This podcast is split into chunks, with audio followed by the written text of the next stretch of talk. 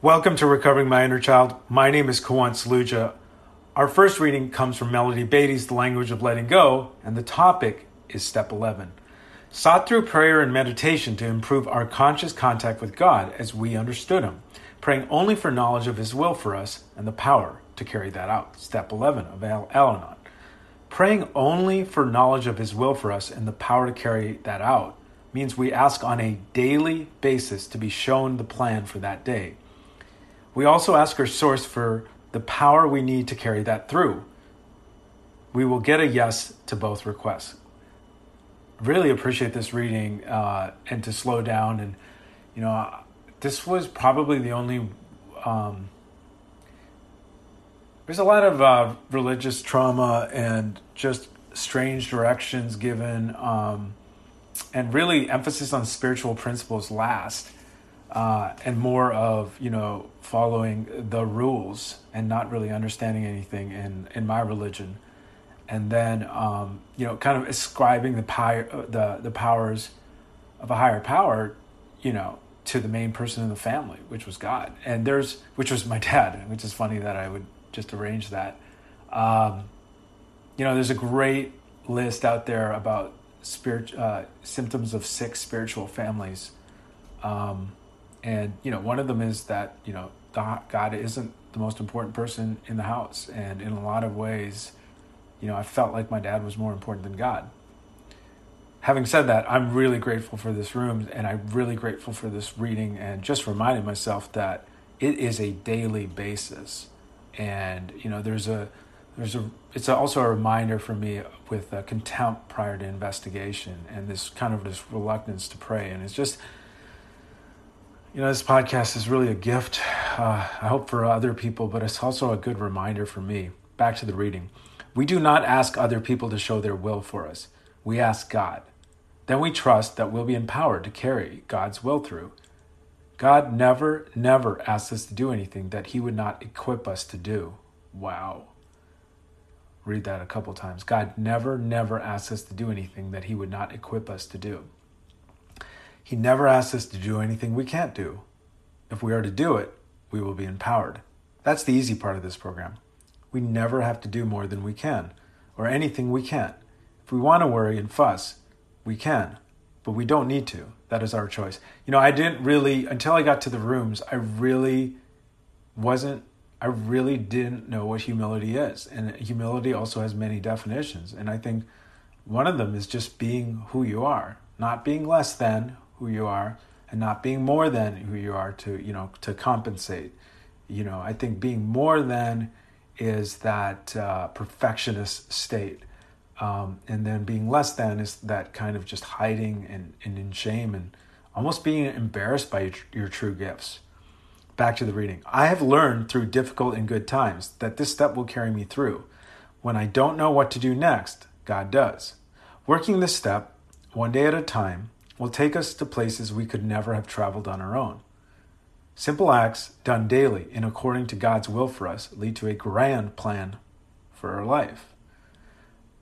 You know, I, I love to work out, and uh, there, Mark Verstegen, who um, I think he's the owner of Sports Performance, and one of the quotes I remember coming across is, "We must do simple things savagely well," and just reminded me just to do the simple things and it's not about some sophistication or something that requires reading 25 books and distilling it and you know even becoming um, you know turning that into a career. Not that that's a bad thing but you know back to the reading. Today i will focus on asking god to show me what he wants me to do. I will ask god for the power to do that. Then i will go ahead and get the job done. God help me to let go of my fears about living life one day at a time. Help me trust that when life is lived simply and in trust a beautiful mosaic called My Life will be woven. I'm being divinely led, guided, and cared for. The next reading also comes from Melody Beattie's The Language of Letting Go, and the topic is Letting Go of the Past. In thy book were written, every one of them, the days that were formed for me when as yet there was none of them. Some people believe that each of our days were planned, divinely ordered, before we were born, God knew, they say, and planned exactly what was to transpire. Others suggest we chose. We participated in planning our life. the events, the people, the circumstances that were to take place in order to work through our issues and learn the lessons we needed to master. Whatever our philosophy, our interpretation can be similar. Our past is neither an accident nor a mistake. We have been where we needed to be, with the necessary people. We can embrace our history with its pain, its imperfections, and its mistakes, even its tragedies. It is uniquely ours. It was intended just for us. Today, we are right where we need to be. Our present circumstances are exactly as they need to be for now. Today, I will let go of my guilt and fear about my past and present circumstances. I will trust that where I have been and where I am now are right for me. Um, this probably is more of an act as if for me uh, than you know believing it intellectually. And again, I don't have to believe anything intellectually, and that's something that I remind myself of. I can act as if. Back to the readings. The next reading comes from ACA Strengthening My Recovery, and the topic is self forgiveness. Many adult children struggle with self forgiveness because we are oriented to doubt ourselves or to be hypercritical of ourselves as children. It can be really frustrating to feel sometimes, you know, the, the same people who say don't doubt are the ones who planted the seed of doubt in the first place. Back to the reading. We carry messages in our heads that if we do something and anyone has a negative reaction, we must have made a mistake. And if anyone tells us we did something wrong, our first thought is, of course, they're right. It doesn't matter whether we actually did something wrong or not. Yeah, and I think this is also a reminder, and I definitely want to interject. You know, this is essentially a reparenting project, and I think there's also skills to learn, assertiveness, and things like that, that even if we learned them, we couldn't really use them at, as home. You know, we were only kids. We tell ourselves things like, I should have known better. What's the matter with me? Look at his expression. Of course he's mad at me. These are like the messages we heard as children that became so ingrained that we learned at a very early age to say them to ourselves. Now, as adults in ACA, we stop beating ourselves up and see the full story. Our healthy support system can help us understand the reality of our situation, to determine what's really ours and what actually belongs to someone else. On this day, I will remember that I deserve to treat myself better. I will use the tools of the program to separate myself emotionally from an uncomfortable situation and take on only what belongs to me.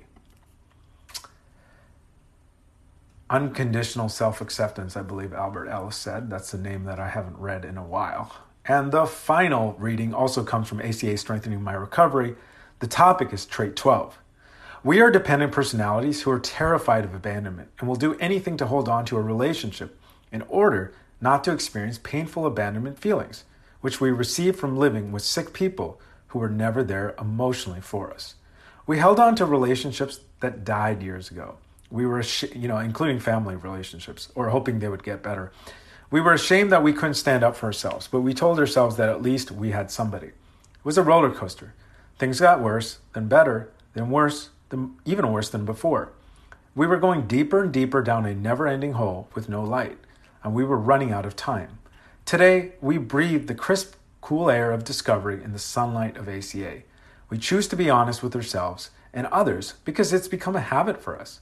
When that was born out of step work and calm commitment to the program that guides us through the once dark regions of our lives. We hide from no one. We are alive, whole, and sane, and we like it. If someone wants to leave our life, we let them go. In ACA, we've learned we cannot do for others what they will not do for themselves. When we let things die, there's room for more love and new growth. We celebrate the old and the new, seeing their connection to our spiritual health. On this day, I will do the work to heal my past and learn to focus on the healthy things I begin to experience. I will let go and let my higher power in. And that concludes today's readings of Recovering My Inner Child. Until next time, this is Kawan Saluja reminding myself to pause because that's where God is, and that's where God's plan comes from. To love myself and to feel my feelings.